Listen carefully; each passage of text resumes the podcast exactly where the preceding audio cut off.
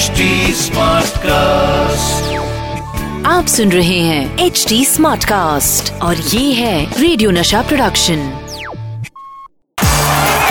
Nasha master strokes with Sandeep Patil फिर वही Oh, great shot. What a player he is. दीवानगी दोस्तों ऐसे तो हेडलाइंस काफ़ी बनती है। जब आप शतक मारते हो या पाँच विकेट निकालते हो या आप बुरी तरह से पीट जाते हो या अच्छी तरह से जीत जाती हो, लेकिन उस टेस्ट मैच के दौरान मैंने ऐसी हेडलाइन बनाई जो आज तक ना सिर्फ़ मुझे, बल्कि सारे जो क्रिकेट प्रेमी हैं, उनको आज के तारीख में भी याद रही है। और वो हेडलाइंस थी, Sandeep Patil arrives to play test match just before stumps क्या ये मुमकिन है?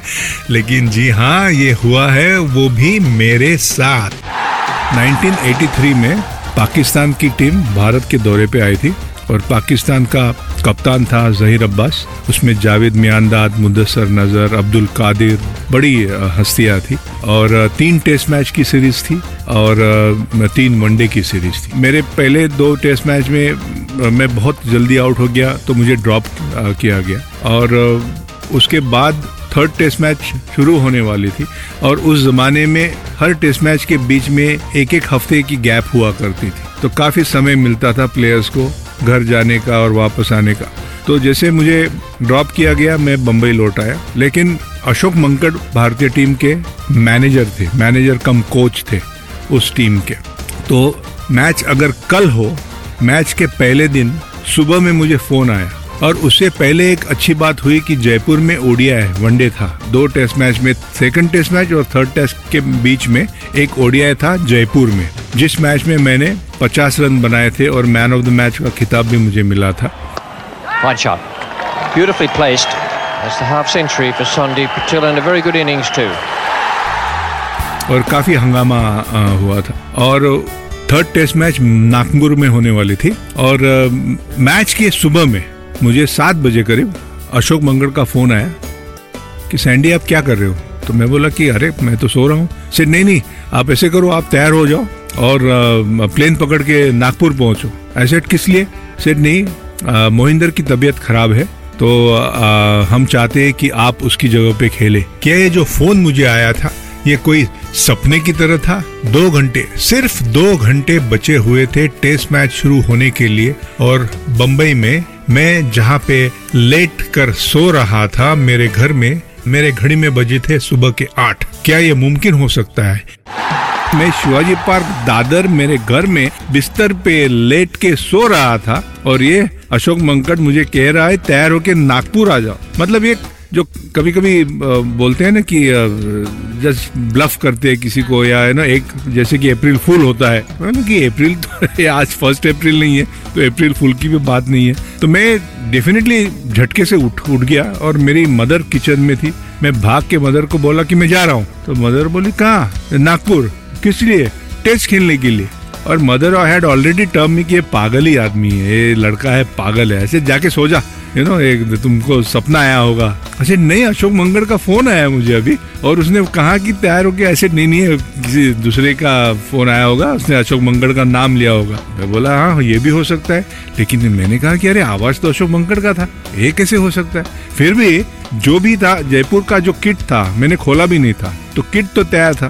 कपड़े की बैग भी खोली नहीं थी, कपड़े की बैग भी थी वहाँ पे। तो मैं बोला कि अभी क्या ठीक है? तो I was in pyjama kurta pyjama kurta निकाल के मैंने जीन्स और शर्ट डाल। और कहा, अभी प्लेन पकड़ के आओ। उस जमाने में एक ही एयरलाइन थी। इंडियन एयरलाइंस और करीब दो ही फ़्लाइट थी, एक सुबह की और एक शाम की। तो मैंने मेरे दोस्त, गुजरे हुए दोस्त हेमंत वाइंगनकर को फ़ोन लगाया कि, अरे हेमंत ऐसा ऐसा हुआ है, मुझे मालूम नहीं क्या करना है। ऐसे नहीं नहीं, अभी आया है काका का फ़ोन तो आपको जाना पड़ेगा चांस तो लेना पड़ेगा। आप ख्वाबों में भी सोचो, आप ख्यालों में सोचो क्या ये मुमकिन हो सकता है? और मैं 1984 की बात कर रहा हूँ। जिस समय, जिस दौरान सिर्फ़ एक ही फ़्लाइट हुआ करती थी, वो थी इंडियन एयरलाइंस की। एक सुबह जाती थी और एक शाम को जाती थी। और सुबह की फ़्लाइट तो चली गई थी। ऐसे में, क्या ये मुमकिन है मेरा नागपुर में पहुँचना वो भी टेस्ट मैच खेलने के लिए? समय के पहले बताता हूँ ये सारी घटना। उसके बाद फिर दस मिनट के बाद फ़ोन आया अशोक मंगड़ का। तो मैंने बोला अशोक एक मिनट ठहरो। मैंने माँ को यू नो बुलाया कि इधर आके खड़ी हो जाओ और मैं बात करने लगा। अशोक बोला कि आप निकले कि नहीं? ऐसे काका निकल रहा हूँ मैं। मैं हेमंत को कहा है? हम एयरपोर्ट ही निकल रहे हैं। तो बट क्या कैसे हो सकता है ये? यू नो मैच तो अभी एक डेढ़ घंटे में शुरू होने वाली है और मैं शिवाजी पार्क दादर की मेरे घर में हूँ और आप नागपुर आने की बात कर रहे हो और नागपुर की फ़्लाइट भी डेढ़ घंटा लग, लगता है। तो अशोक ने कहा कि नहीं आज बारिश हुई है तो शायद आज पहला दिन का खेल नहीं होगा। इसलिए आपको समय है। आई थॉट कि गुड एटलीस्ट कुछ समय मिला। तो मैं एयरपोर्ट पहुँचा। तो एयरपोर्ट ने मुझे पता चला कि सुबह की फ़्लाइट निकल गई अभी शाम के फ़्लाइट के लिए जो हेमंत वाइंगड़कर हमारा था उसके काफ़ी दोस्त थे। मेरा कजिन भी एक मोना कौली करके कजिन है। वो भी इंडियन एयरलाइंस में काम करता था एयरपोर्ट पे। तो उसने कहा कि वेट लिस्ट में हम रखते हैं आपका नाम। शाम की फ़्लाइट है छः बजे की। आप साढ़े आठ नौ बजे तक पहुँच जाएँगे। अच्छा ठीक है, मैं वापस आ गया। जैसे वापस आ गया तो और एक फ़ोन आ गया। और वो फ़ोन था chief minister of Maharashtra, late Shri Vasant Dada Patil. मैं तो हैरान हो गया। खुद चीफ मिनिस्टरचा घरी फ़ोन येणं म्हणजे माय गॉड, मी तर मॅडच झालो। और मेरी हालत तो ऐसी पतली हुई थी कि समझ में नहीं आ रहा था मैं करूँ क्या। बैटिंग करने के लिए और मैच खेलने के लिए मुझे नागपुर तो पहुँचना ही है। और वो कैसे पहुँचा? ये भी बताता हूँ आपको। Late chief minister Vasantdada Patil उनका फ़ोन। मी वसंतदादा बोलतोय, महाराष्ट्राचा मुख्यमंत्री। आई सेड माय गॉड ये क्या हो गया? अभी थोड़ी देर पहले अशोक मंगल का फ़ोन आ गया। इनका क्यों फ़ोन आ गया? माझं विमान तयार आहे, तुम्ही तुमची बॅग उचला आणि विमानात बसून नागपूरला जा. गुड लक और फ़ोन रख दिया. अरे अरे ये क्या हो रहा है मेरे साथ? यू you नो know, पहले सुबह में अशोक मंगल का फ़ोन आया अभी चीफ मिनिस्टर खुद बात कर रहे हैं बोल रहे कि उनका प्लेन तैयार है।